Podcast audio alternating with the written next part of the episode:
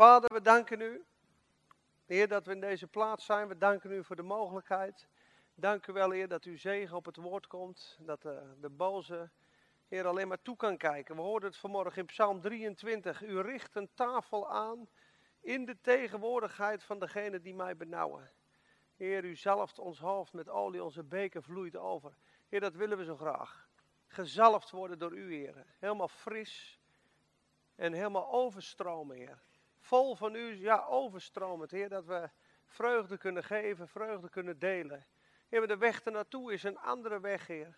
U ging de weg van het kruis en wij zijn vaak de andere kant op, Heer. Wij we vlieden van het kruis, we vlieden van zwakheid, we vlieden, Heer, van de dingen die u wil dat we doen, op, omdat ons natuurlijke leven daar haaks op staat.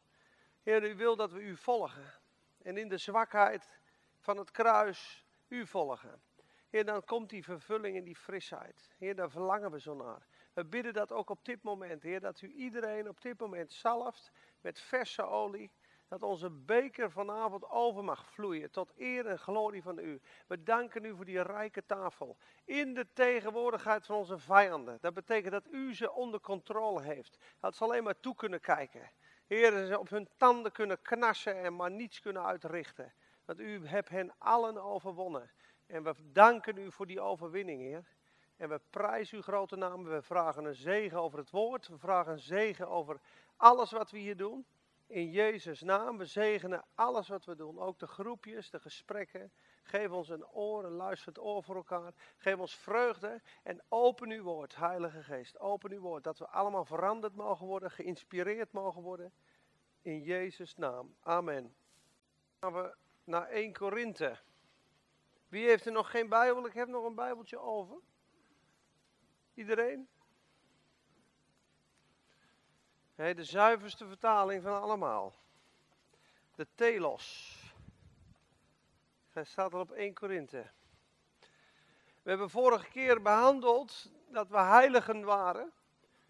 Ondanks dat er heel veel problemen zijn in de kerk van Korinthe, werden ze heiligen genoemd. En werd er gezegd in vers 4 tot 7 hoe ontzettend rijk ze in Christus gezegend waren. In alles rijk geworden. De bevestiging van Christus getuigenis. Het ontbreekt u aan geen enkele gave. We zijn geroep, geroepen in de uh, gemeenschap met Christus. En dan heb ik dat stukje over scheuringen heb ik even overgeslagen. Ik wil het wel gewoon lezen. We gaan zeker een avond doen over die scheuringen. Dat is vers 10. 1 Korinthe 1. 1 Korinthe 1. 1 Korinthe 1.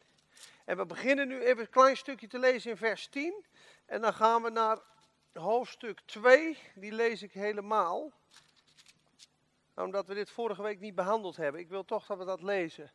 Dan kun je zien wat het eerste probleem is wat Paulus aanpakt. Hij heeft de, de zegen gedaan, de groet gedaan, de bevestiging gedaan, de genade. En op een gegeven moment begint hij eigenlijk in vers 10 met de eerste, het eerste probleem. Maar ik roep u erop toe, broeders, door de naam van onze Heer Jezus Christus, dat u allen eensgezind bent in uw spreken. En dat er onder u geen scheuringen zijn. Maar dat u hecht aan één gesmeed bent. Eén van denken en één van voelen. Want mij is over u bekendgemaakt, mijn broeders, door de huisgenoten van Chloe, dat er ruzies onder u zijn. Ik bedoel dit, dat ieder van u zegt, ik ben van Paulus, ik ben van Apollos, ik van Kefas, ik van Christus. Is Christus dan verdeeld? Is Paulus soms voor u gekruisigd? Of bent u in de naam van Paulus gedoopt? Ik dank God dat ik niemand van u gedoopt heb dan Crispus en Gaius, zodat niemand kan zeggen dat ik in mijn naam gedoopt heb. Ik heb echter ook nog het huisgezin van Stefanas gedoopt. Verder weet ik niet of ik nog iemand anders gedoopt heb. Want Christus heeft mij niet gezonden om te dopen, maar om het evangelie te verkondigen. Dit evangelie niet met wijsheid van woorden, opdat, de kruis, opdat het kruis van Christus zijn inhoud niet verliest. Dat is het eerste stukje. Dus je ziet hier dat hij het erg vindt dat er scheuringen zijn en het was toen nog één. Je moet nagaan, de Korinthekerk was nog niet uit elkaar gevallen. Dus dit zijn het begin van de scheuringen was. Ik ben van Paulus, ik ben van Apollos, ik ben van Kefas, van Petrus en ik ben van Christus. En dan zegt hij, is Christus in stukken verdeeld. Uiteindelijk krijgen ze dus daar wel ruzie over. Want uiteindelijk wordt het toch uit, is het toch uit elkaar gevallen. En dat weten we van de scheuringen die erna gekomen zijn. Dat zegt Paulus ook in Handelingen 20. Nee, ik heb u drie jaar lang met tranen vermaand, dag en nacht. Want ik weet dat na mijn vertrek wolven naar binnen zullen komen die de kudde niet zullen sparen. Die achter zichzelf discipelen af aangaren. Heb ik u drie jaar lang in tranen vermaand. En dat werden scheuringen. En op een gegeven moment werden het leerstellingen. En dat is jammer. En dat is eigenlijk uh, in Spakenburg natuurlijk aan de orde van de dag. Groots aan de orde van de dag. Eigenlijk is het zo, op het moment dat je zegt, ik ben gereformeerd, zondig je al. Op het moment dat je zegt, ik ben hervormd, zondig je al. Ik ben van Christus, die zeggen, heb je ook, hè? wij zijn van Christus. Dat is ook een scheuring. Wij zijn van Christus, wij zijn het ware gelovigen. Die stem ken je. Is allemaal verkeerd. Wij horen niet bij Paulus. Paul, dan zegt hij, is Paulus dan voor u gekruisigd? Is Paulus gekruisigd? Nee, is Christus in stukken verdeeld. Dus, wat betekent dat? Dat wij allen met elkaar Christus vertegenwoordigen. Want als wij uit elkaar zijn, zegt hij, is Christus dan verdeeld? Nee, Christus is één. Dus wandelen we naar de liefde en naar Christus, kan er eigenlijk geen verdeeldheid zijn. Maar dat zie je straks ook in hoofdstuk 3. Er staat, als er nog twist is onder u, zijt gij dan niet vleeselijk? Wandelt gij dan niet naar de mens? En waar we het vandaag over gaan hebben is, hoe worden we geestelijk? Hoe ga je van aardse wijsheid naar hemelse wijsheid? Van aardse kracht naar hemelse kracht? Jezus zegt, ik kom van de hemel. Jullie zijn van de aarde. En we moeten leren denken zoals hij denkt. En hij denkt totaal anders, hij is totaal anders. Alles is ook omgedraaid. Hij leert zegend wie u vervloeken. Bid voor wie u vervolgen. Doe goed aan wie u haten. Geef en u zult ontvangen. Allemaal tegengestelde dingen. En dan gaan we verder in hoofdstuk 2. Want we hadden het eind van hoofdstuk 1 gezien. Hè, dat uh, voor de mensen die de vorige keer niet waren. Wie waren de vorige keer niet trouwens? Toch wel zes, zeven mensen. Ja. Nou, vorige keer hadden we gezien dat de wijsheid van deze wereld dwaasheid voor God is. En dat God het zwakke gebruikt om het sterke te niet te doen. Om de dingen die wat zijn te vernederen. En dat de dwaasheid van prediking mensen redt. En niet de wijsheid van de Grieken, niet de tekenen van de Joden. En zegt hij op een gegeven moment, Jezus is gekruisigd in zwakheid. En de dwaasheid van God is sterker dan de wijsheid van de mensen. En de zwakheid van God is sterker dan de mensen. Dat was een moeilijke tekst. We hebben vorige week behandeld. Het zwakke van God. Wat is het dwaze van God? Dat je je zoon aan een kruis geeft. Wat is het zwakke van God? Dat, dat hij daar hing aan het kruis. Het zwakke, in die totale zwakheid heeft hij de Satan verslagen. Heeft hij alles overwonnen. En eigenlijk wil het vlees wil onderhandelen, dat wil een compromis stellen. En eigenlijk moeten wij zeggen, weet je wat Gods wijsheid is? Christus in die gekruisigd, tot hier en niet verder. Ik weet niets dan dat hij gekruisigd is en dat het volbracht is. Dat is Gods wijsheid. Want hoe langer je erover nadenkt, kijk maar in vers 17, hoe meer je erover praat, dan verliest het kruis zijn kracht. Wil je een krachtig kruis, moet je niet in discussie gaan. Moet je gewoon zeggen amen. Dank u Heer. En de Satan die komt met een discussie. Ik ben gekruisigd, Christus heeft jou verslagen. Jij bent niet meer. Hein Posma zei vroeger, ik heb met jou niets te maken. Ik heb met jou helemaal niets te maken. Dus geen aandacht is het beste. gewoon negeren. En dan komen we op, aan het eind van het stuk en dan zegt hij, um, vers 28, even hoofdstuk 1, vers 28. Het onaanzienlijke van de wereld en het verachten heeft God uitverkoren. En hetgeen wat niets is, om datgene wat iets is te niet te doen. Waarom? Omdat geen vlees voor God zou roemen. Want uit hem bent u in Christus Jezus, die voor ons geworden is wijsheid van God, gerechtigheid, heiliging en verlossing. En toen ik hierover nadacht thuis, dacht ik, kijk, de wijsheid van God is We zijn gerechtvaardigd door Jezus en we zijn geheiligd door Jezus en we zijn verlost door Jezus. Rechtvaardiging spreekt over het verleden. Alles wat wij gedaan hebben is gerechtvaardigd, komt God niet meer over terug. Maar nu zijn we onderweg. Dat noemt de Bijbel heiliging. We worden steeds meer weggehaald bij alles wat niet God is. Alles van de wereld, weg ermee. Op een gegeven moment ben je volkomen geheiligd. En straks worden we ook verlost van ons lichaam. Straks hebben we de volle verlossing. Maar voor God is dit al zo. Daarom staat er, dit is de wijsheid van God. Jezus is onze gerechtigheid. Alle zonde probleem is opgelost. Hij is onze heiligmaking. Dus midden in dat proces ziet God ons al volledig geheiligd als Jezus. En hij is ook onze verlossing. Dus voor God zijn we al in zijn armen. Voor God is het al een voldongen feit dat we verlost zijn. We zijn verlost. En als je jezelf zo mag zien, dan is natuurlijk de prestatie en het, en het roemen in jezelf is weg. En met die boodschap, met die simpele boodschap kwam Paulus. En dan begint hij dus in hoofdstuk 2. En dan moet je maar eens opletten op het woordje in het hoofdstuk 2. Ik weet niet of je een pen bij hebt, maar als je in je Bijbel wil krassen, dan mag dat. Moet je het woordje wijsheid eens onderstrepen. Hoe vaak dat langskomt.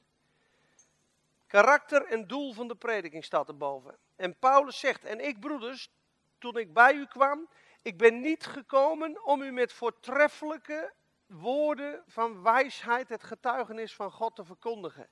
Want ik had mij voorgenomen niets anders onder u te weten dan Jezus Christus en die gekruisigd. En ik was bij u in zwakheid. Kijk. En met vrees en veel beven.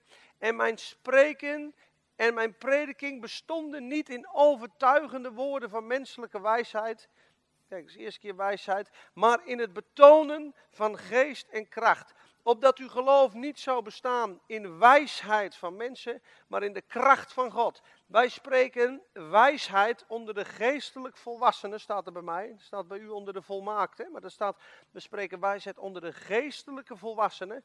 Maar een wijsheid niet van deze wereld. Ook niet van de leiders van deze wereld, die te niet gedaan worden. Wij spreken echter de wijsheid van God als een geheimenis. Een wijsheid die verborgen was en die God voor alle eeuwen voorbestemd heeft tot onze heerlijkheid. Een wijsheid die niemand van de leiders van deze wereld gekend heeft. Immers had de Satan geweten wat het betekende toen Jezus aan het kruis hing, hadden ze hem nooit gekruisigd. Zie je dat vers? Als Satan geweten had dat de ondergang bewerkstellig was aan het kruis door zwakte, dat dat de wijsheid van God was, had hij het nooit gedaan. Maar hij is geduld door de Heer Jezus. En hij is zo ontzettend vernederd en openlijk tentoongesteld dat het precies op het paasfeest was. Je moet nagaan, ze waren daar, Jezus joeg ook de mensen uit de tempel, want ze waren daar met die lammeren bezig, daar verdienden ze ook veel geld aan. Daarom zegt hij, dit is geen rovershol. En dan lieten ze voor de zonde lieten ze natuurlijk veel betalen. Maar het offerlam van dat paaschaafeest, ik straks in hoofdstuk 5 een prachtige tekst geven. Het paascha, de paasover in het, in het Engels, is ik ga aan jou voorbij, aan het oordeel. Ja, dat paasfeest vierden ze. Dat ze uit Egypte verlost waren, uit de zonde. Je kan alleen een leven van zonde verlaten met het bloed op de deurpost en met het lam in je. Dus zodra ze het lam aten, het geroosterde lam, de vuur van God kwam op Jezus. Mij dorst, zegt Jezus op een gegeven moment. Dat is de toren van God die op Jezus gekomen is. Daarom zegt hij mij dorst. Hij verteerde. Dat geroosterde lam, die borst, moesten ze eten. En hoe konden ze uit Egypte vertrekken? Exodus, uittocht, door die zee, los van de duivel. De doodsengel zei, als ik het bloed zie, ga ik aan u voorbij. De Passover. Dat noemen ze in het Engels Christ is our Passover. Christus, ons paascha, is voor ons geslacht.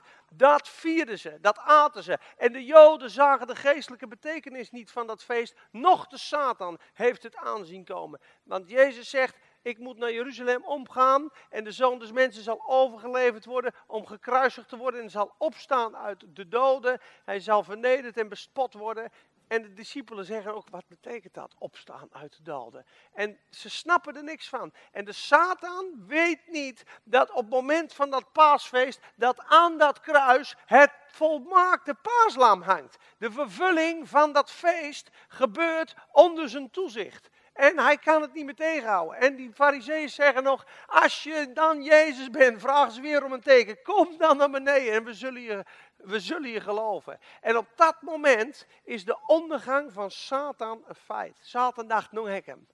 Nou heb ik zijn eigen volk heb ik hem laten doden. Nou heb ik hem. En Handelingen 3 zegt, dit hebben ze allemaal gedaan om de verborgen raad van God te vervullen. Handelingen 3. Dus de Satan is openlijk tentoongesteld, openlijk overwonnen door Jezus, door zwakheid. En die wijsheid, zegt 1 Korinthe 2 vers 8, dit is een wijsheid die niemand van de leiders van deze wereld gekend heeft. Immers, als ze dit gekend hadden, zouden ze de Heer der Heerlijkheid niet gekruisigd hebben. Dus, wat betekent dat? De wijsheid die wij nu hebben, opererend in ons door de Heilige Geest, daar snapt Satan niks van. Daar dollen wij Satan mee. Want het is dwaasheid om te bidden voor je vijand. Maar daar versla je Satan mee. De wijsheid van God is de andere kant op. Ga met mij naar 2 Korinthe 13, vers 4. Scheur in mijn Bijbel. Hatsie. Nou, nou. Plak hem maar weer.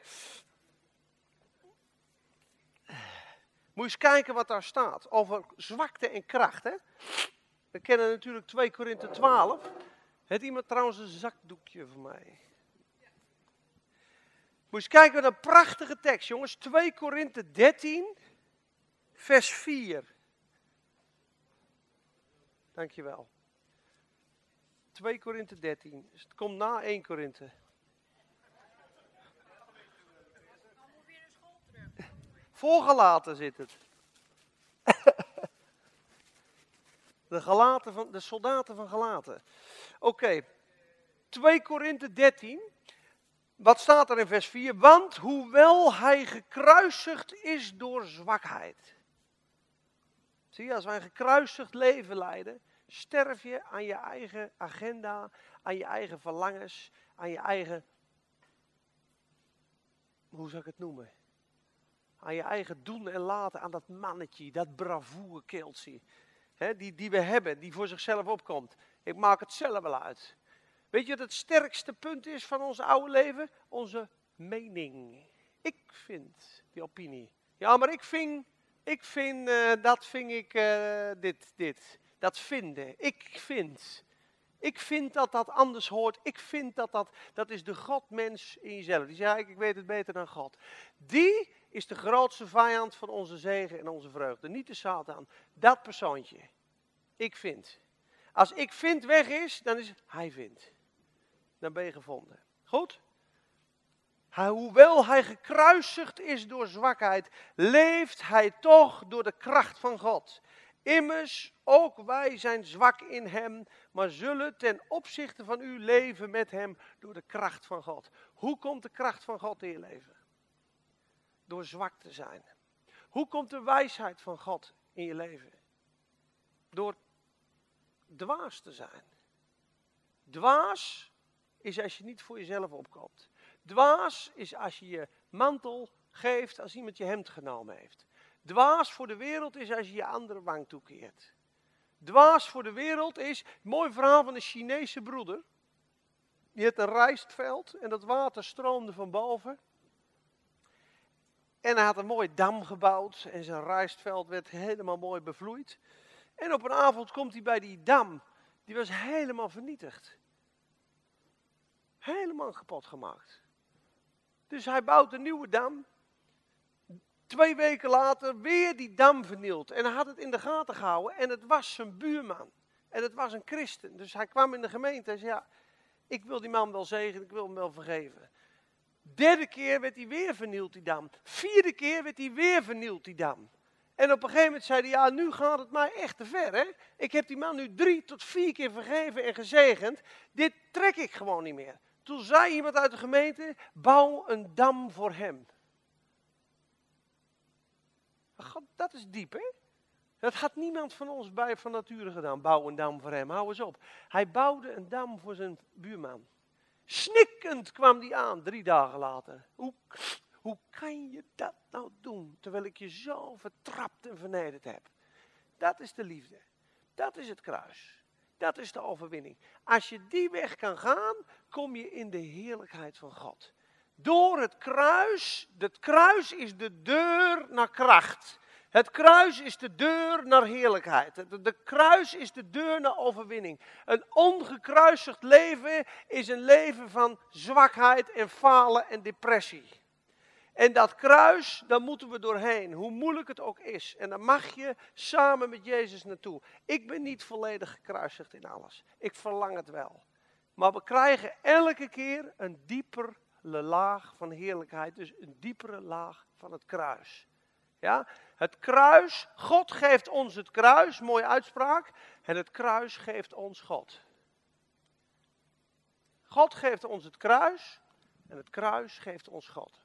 Dit wist Paulus, dit wist Jezus. Jezus in Gethsemane wil het niet, maar doet het wel. Wint daar alles. Geeft zichzelf, koopt met zijn bloed alle kinderen, de hele eeuwigheid zal hij daar zegen van hebben. God gaf het liefste wat hij had. Wie doet het nou? Zijn eigen zoon geven voor vijanden. We kunnen daar niet eens bij met ons hoofd, maar het is te zot voor woorden. Als ik mijn eigen lieve kleine kind zou moeten opofferen voor een weet ik veel wie, een ISIS-strijder. En hem dan uit liefde overgeven. Dat zou niemand doen. En toch heeft God dit gedaan. En daar heeft God mee overwonnen. En als we God willen volgen, is dit de weg. En daar, daar kwam Paulus in, in die geest en in die zwakheid. Sla maar een blaadje terug. Gaan we naar hoofdstuk 11.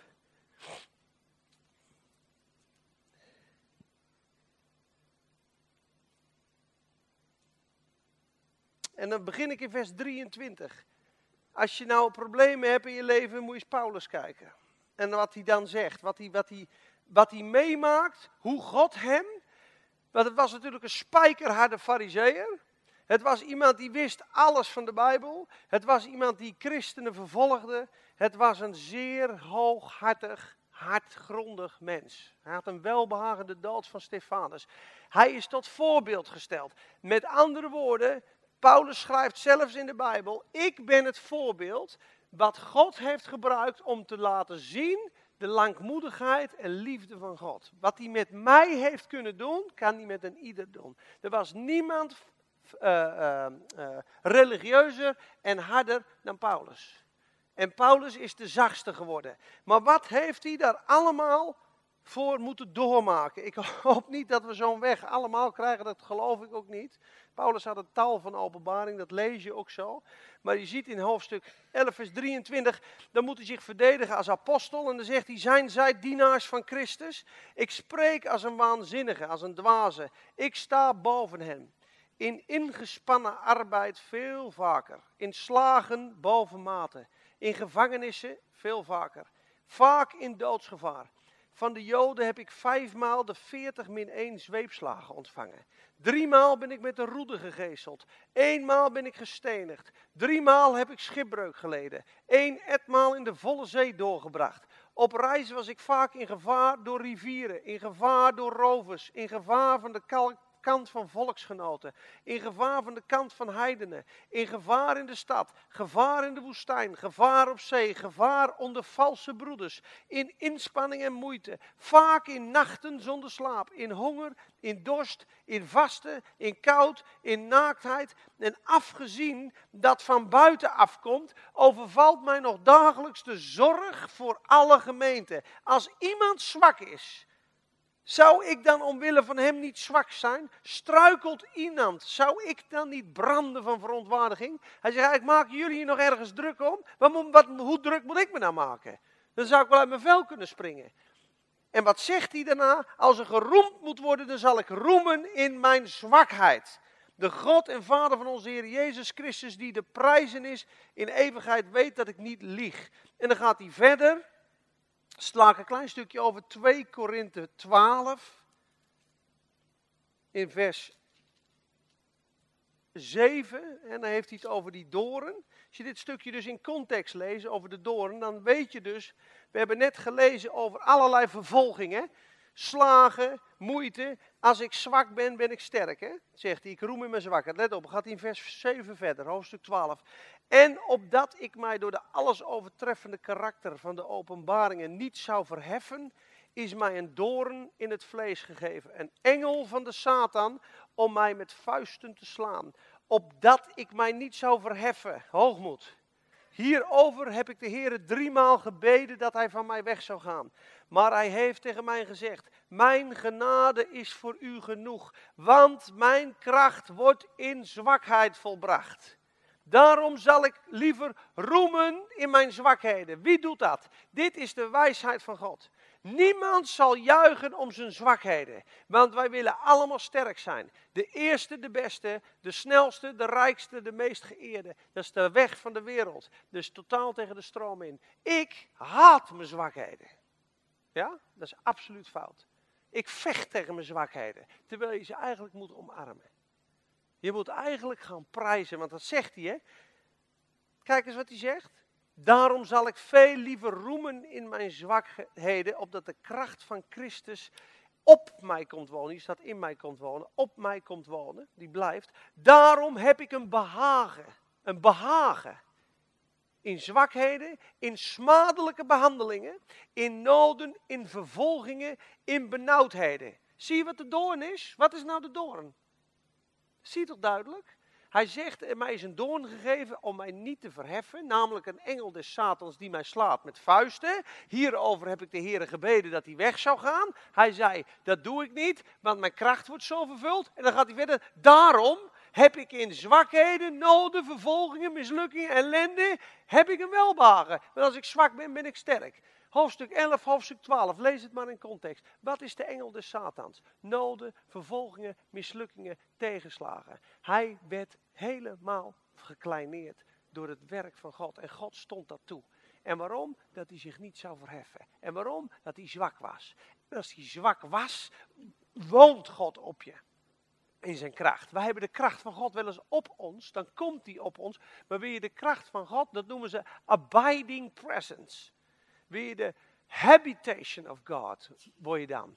De tabernakel, daar was God dus constant in. En dan werd hij weer meegenomen en dan kwam die, maar de tempel, daar is die. En nu is die in ons. En als je dus door zwakheid leeft, woont Gods kracht op je. Continu. En daarom mag je God gaan danken voor moeilijke tijden en voor noden en vervolgingen. Want als je dit herkent, denk je, hé, hey, zo komt Gods kracht. Zijn genade is mij genoeg. Het gaat niet over rozen. Als het over rozen ging met Paulus, had hij nooit tot dat punt gekomen dat hij zichzelf zo kon vernederen. God vernederde Paulus vanwege de tal van openbaringen. En om die hoge eigenwijs, want hij was zeer geleerd en hij is op het punt gekomen, ik weet helemaal niks meer dan Jezus en die gekruisigd. Punt. En dan kwam de kracht. En dat zie je ook zo mooi. Als we teruggaan naar hoofdstuk 2. Die prediking. Dat zegt hij, hè? Mijn prediking was niet met meeslepende woorden. Maar het bestond in het betonen van geest en kracht. Dus wat deed Paulus? Hij sprak over het kruis. Hij sprak over de overwinning. En hij betoonde de geest en de kracht. En de Heilige Geest begon te werken en te stromen. En dat was het. Het is een eenvoudige boodschap. De kracht van God is, heeft het allemaal al gedaan. Amen? Amen. Ik ga nog een klein stukje door. We stopten net in vers 8. Die wijsheid van de wereld. Dan ga ik verder in vers 9. 1 Korinthe 2 vers 9. Dan lezen we tot vers 16. 1 Korinthe 2 zitten we nu weer. Ja, sorry hoor. We zijn eventjes een tekst in 2 Korinthe 13 mee halen. 2 keer in de 12 om te onderbouwen over zwakheden en kracht. En nu gaan we weer terug naar hoofdstuk 2. Dat noemen ze surfen in de Bijbel. Maar zo lees je ook je Bijbel. Als je thuis je Bijbel leest en je bidt, vorige week gezegd, hè, voor de mensen die er niet waren, bid maar thuis, ontsluier mijn ogen, dat ik wonderlijke dingen uit uw woord mag lezen. Psalm 119, vers 18. Ja, Heere, ontdek mijn ogen, de ogen van mijn hart. Ja, dat ik wonderlijke dingen uit uw woord mag aanschouwen. Dan kan je zomaar een psalm lezen en je oog valt op een C'tje of een A'tje en daar staat een verwijzing. En dan ga je die verwijzing lezen en op een gegeven moment schiet je weer een tekst er binnen of een verhaal van Jezus. En dan ben je op vier, vijf plekken puzzelstukjes bij elkaar aan het leggen en ineens valt het kwartje. Want de Bijbel is net als een puzzel. Wist je dat? Antwoorden van Daniel staan in openbaring. Antwoorden van Ezekiel staan in Marcus. Dus de hele Bijbel kun je gewoon lekker doorsurfen. Goed? Maar het is, zoals geschreven staat, vers 9, wat geen oog heeft gezien en geen oor heeft gehoord en in geen mensenhart is opgekomen, dat is wat God bereid heeft voor hen die hem lief hebben. Wat geen oog heeft gezien en geen oor heeft gehoord. Kijk eens naar het volgende vers. Dat zeggen ze, hè? wat geen oog heeft gezien, wat geen oor heeft gehoord. Dat is wat God heeft voorbereid. Wat zegt vers 10? Aan ons echter heeft God het geopenbaard. Wat geen oor heeft gehoord, wat geen oog heeft gezien. Aan ons echter heeft God het geopenbaard. Door zijn geest. De geest immers onderzoekt alle dingen. Ja, zelfs de diepten van God. Want wie van de mensen kent de dingen van de mens dan de geest van de mens die in hem is? Zo kent ook niemand de dingen van God dan de geest van God. Vers 12. Allemaal even hardop, jongens, vers 12. En wij hebben niet ontvangen de geest van de wereld, maar de geest die uit God is. Opdat wij zouden weten de dingen die ons door God genadig geschonken zijn. Mooi hè? Wij hebben niet ontvangen de geest van de wereld, maar de geest die uit God is. Opdat wij zouden weten de dingen die ons door God genadig geschonken zijn. Van die dingen spreken wij ook. Niet met woorden die de menselijke wijsheid ons leert, maar met woorden die de Heilige Geest ons leert. Om geestelijke dingen met geestelijke dingen te vergelijken. Maar de natuurlijke mens neemt de dingen van de geest van God niet aan. Dus een natuurlijk mens kan de dingen van Gods geest niet aannemen. Zij zijn een dwaasheid voor hem. Hij kan ze ook niet leren kennen, omdat ze geestelijk doorzien en beoordeeld worden. Zie je dat? De natuurlijke mens kan de Bijbel niet interpreteren. De natuurlijke mens ontvangt niks van de geest van God. Het is een dwaasheid voor hem.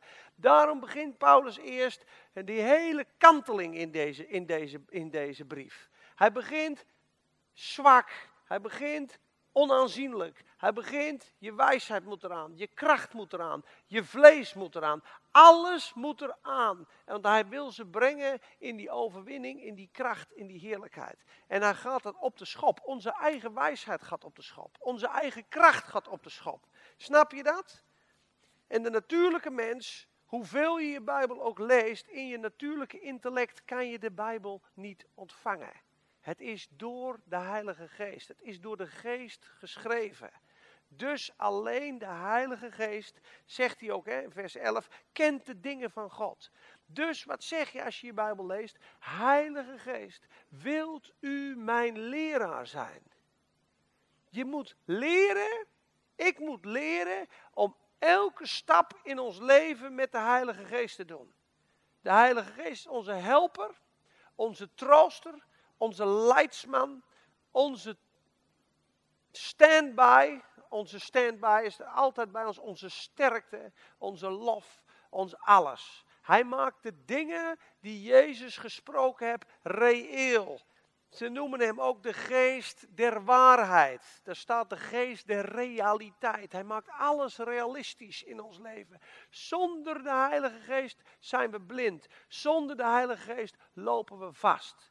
Stap voor stap. Hij is gegeven, de parakletos. En de parakletos betekent de helper die een soort gouvernante is, die gesteld is over een erfgenaam, om zo'n erfgenaam in de volle erfenis te brengen.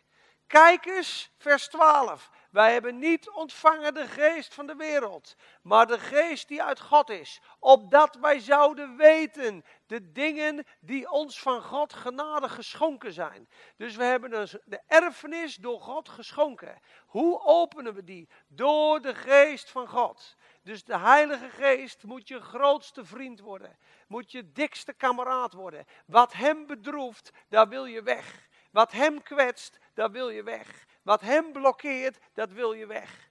Dat is heiliging. Heilige geest. Een heilig leven. De heilige schrift noemen ze het. Hè? Wist je dat je Bijbel lezen met een werelds leven, vorige week ook gezegd, onmogelijk is?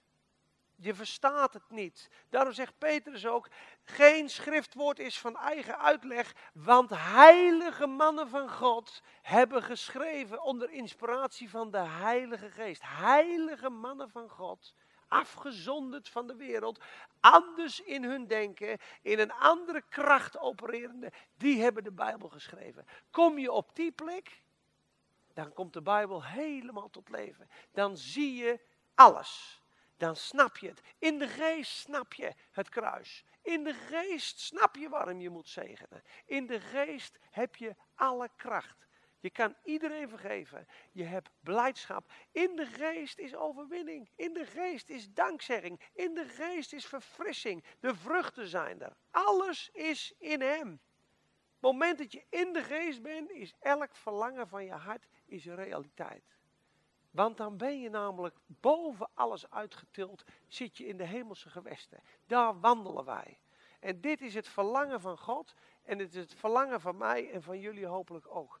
Dat je samen met de Heilige Geest wandelt, stap voor stap, door dit leven. Een natuurlijke mens neemt de dingen van de geest van God niet aan. Ze zijn een dwaasheid voor hem.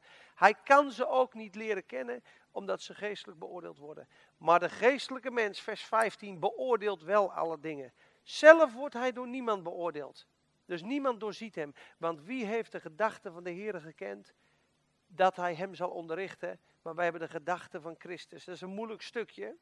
Het betekent eigenlijk de geestelijke mens doorziet alles. Ja, ik heb vorige keer, op, in ieder geval op YouTube staat hij. Luister maar, verse olie. Tik maar in verse olie op YouTube. Is Psalm 92. Op het moment dat je verse olie van God krijgt, staat er, dan openen je geestelijke ogen en je geestelijke oren.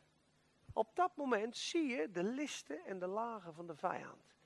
Ik zie mijn vijand. Ik zie mijn verspieders. Noemen ze onderscheiding van geesten. Door de Heilige Geest. Dat zegt hij in dit vers 15. De geestelijke mens onderscheidt alle dingen. Die kijkt overal doorheen. Die ziet het. Die proeft. Hé, dat is niet van de Heer. Dat is niet van de Heer. Het is van de Heer. Het is de weg. Maar niemand kan hem onderscheiden, staat erachter. Niemand van het vlees denkt, wat is er met die mens? Je kan niet volgen. Zo is een ieder die uit de geest geboren is. Waar de wind heen waait. Je weet niet waar die heen gaat. Zo is een ieder die uit de geest geboren is. We zijn onnavolgbaar voor de boze en voor de wereld. Ze verstaan het niet. Satans wijsheid is corrupt. En dan zegt hij, snappen we het nu? In vers 16. Zelf echter wordt hij door niemand beoordeeld, want wie heeft de gedachten van de Heere gekend? Het zijn niet jouw gedachten, het zijn Gods gedachten. Want wij hebben de gezindheid van Christus. We have the mind of Christ. Wij hebben het denken van Christus ontvangen. En als je in dat denken mag leren opereren, zie je alles anders. Psalm 36, vers 10. In uw licht zien wij het licht.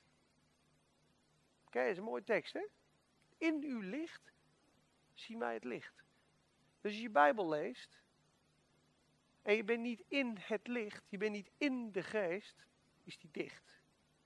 Als je met God bent, lieve Heer, ik kom tot dit woord alsof u zelf voor me bent. Ik dank u dat u gaat spreken. Ontdek mijn ogen. Heilige Geest, onderwijs mij en leer mij. Hoe zou ik het anders verstaan? Als je dat bidt, en je gaat samen met de Heilige Geest lezen. In uw licht zien wij het licht. Gaat je Bijbel open. Word je blij van. Aan je dingen openbaar. Wist je dat mijn eerste openbaring die ik kreeg uit het woord. Dat je loopt te dansen door je kamer. dan sta je te juichen, jongens. Een woord van God ontvangen. Dat is echt fantastisch. Dan spreekt de Heer iets tegen je. Ik heb wel eens gezocht, weet je wel. Uh, dan bad ik en dan bad ik en dan bad ik. En dan denk ik, ik kan het maar niet pakken, ik kan het maar niet pakken. Ik ben zo aan het zoeken naar die gerechtigheid, die gerechtigheid, die gerechtigheid. Oh, barmhartigheid en gerechtigheid. En ik bad maanden en maanden en maanden. En dan kom je spreuken 21, 21. En dat is net als de Heer dat zegt, wie gerechtigheid en goede tierenheid najaagt, vindt het leven, rechtvaardigheid en eer. En dan zei ik een andere keer, maar ik snap het niet, ik zie het niet, ik bid zo, ik vraag zo, het komt maar Ik schrijf die teksten uit, ik word verdrietig. Heere Jezus, Heere Jezus. En dan kom je 119 vers 142 volgens mij, welke was het? Oh nee, vers 123, kijk, net als David. Mijn ogen zijn bezweken van verlangen naar uw verlossing en naar de belofte van uw rechtvaardigheid.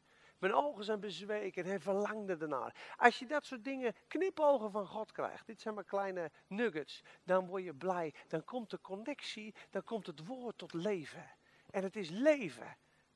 En dan is die Bijbel geen wetboek meer, maar dan wordt het een levenskracht, een levende persoon. En dat kan alleen door zwakheid en dat kan alleen door de Heilige Geest. Amen. Dat is de les van vandaag. Genoeg. Amen.